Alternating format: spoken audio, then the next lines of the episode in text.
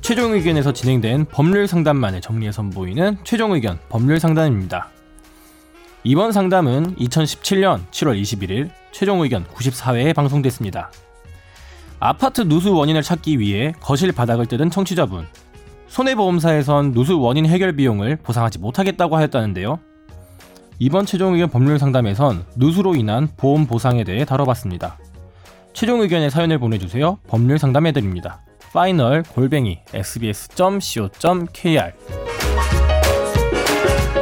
네. 청취자 사연은 바로 읽어주시죠. 예. 안녕하세요. 김포에 사는 애청자입니다. 감사합니다. 아, 아파트 누수 때문에 아랫집 거실 천장과 벽이 젖었습니다. 아이고.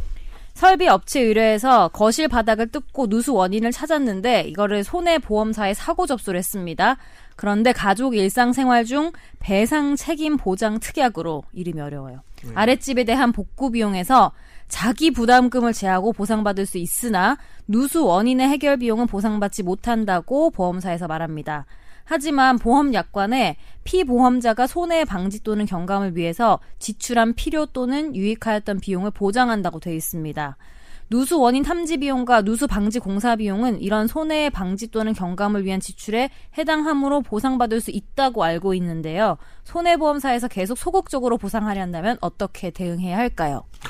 이런 사연은 전에 한번 비슷하게 했던 비슷한 것 거 같- 예. 있었죠. 되게 많을 것 같아요. 그리고 집에 물 새는 사연. 저희 집도 두 번 아랫집으로 물 새가지고 예. 아니, 옛날에 이상민 변호사님 집에서 물이 샜다는 거야? 아니면 저희 위에서? 쪽 저희 쪽 집에서 물이 새가지고 밑집에 밑에가 젖은 거지. 밑에가 젖은 거죠. 옛날에 저희 회식 한 번 할 때 제가 그때 되게 늦게 간 적이 있었잖아요. 아 맞아 맞아 그때. 맞아. 그때 장모님하고 아, 같이 맞다. 계셨을 그렇죠. 때. 그때 집에 물 샜어. 요 아 맞다 그, 그 그때 무색다 네. 그랬다 이거는 어, 떻게 되는 거예요? 일단 먼저 그러면요. 그러니까 보험 약관에 손해 방지 및 경감을 위해서 지출한 필요 및 아, 너무 어려워 유익비에 근데 대한 단어가.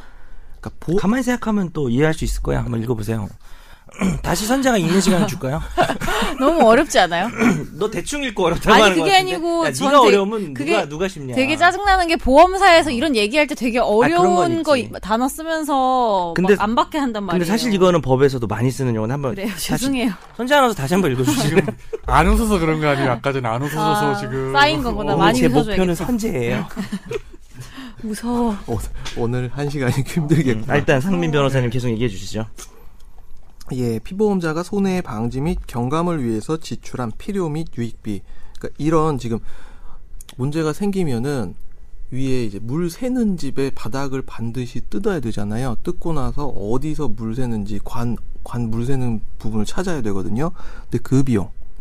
바닥 뜯고 찾는 비용을 지금 보험사에서 배상을 해줄지 안 해줄지 여부가 문제되고 있는데 근데 여기서 피보험자는 누굴 말하는 거예요?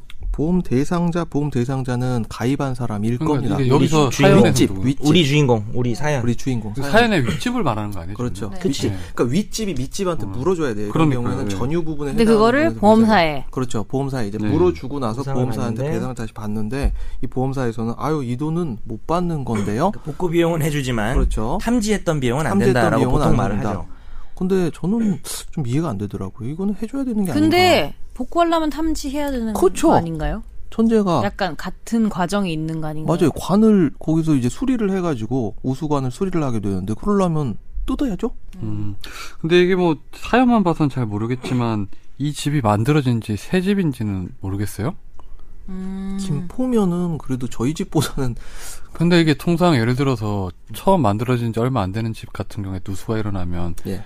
대부분 시공사에서 확 100%다 해주잖아요. 그거는 근데. 이제 거기서 하자담보 책임을 네. 지는 것이고 보통 이제 한 10년, 20년 지나면 네. 자연스럽게 그러니까 우수관이 이거 생기기 생활 누수 마련인데. 같은 경우에야 뭐 어쩔 수 없지만 예. 그 원래 집주인이 할 수밖에 없지만 소유자가 하는 거죠 사실은 네. 처음에 예를 들어서 입주한 지 얼마 안 돼서 누수가 생겼을 경우에는 거의 100% 시공사가 그때는 시공사에서 예, 예, 해주는 그건 걸로 알고 고백은 있는데 예. 하자니까 그랬고요. 그러면은 계속 손해보험사에서 이렇게 나오면 어떻게 해야 돼요? 결국 소송하는 거죠. 소송을 소액 해야- 소송 해야죠. 음, 소송을 해야 되고 사실은 보험약관을 우리가 지금 다 들여다보질 못해서 명확한 답을 드리기는 어려운데 이게 많이 이슈가 되고 있고요.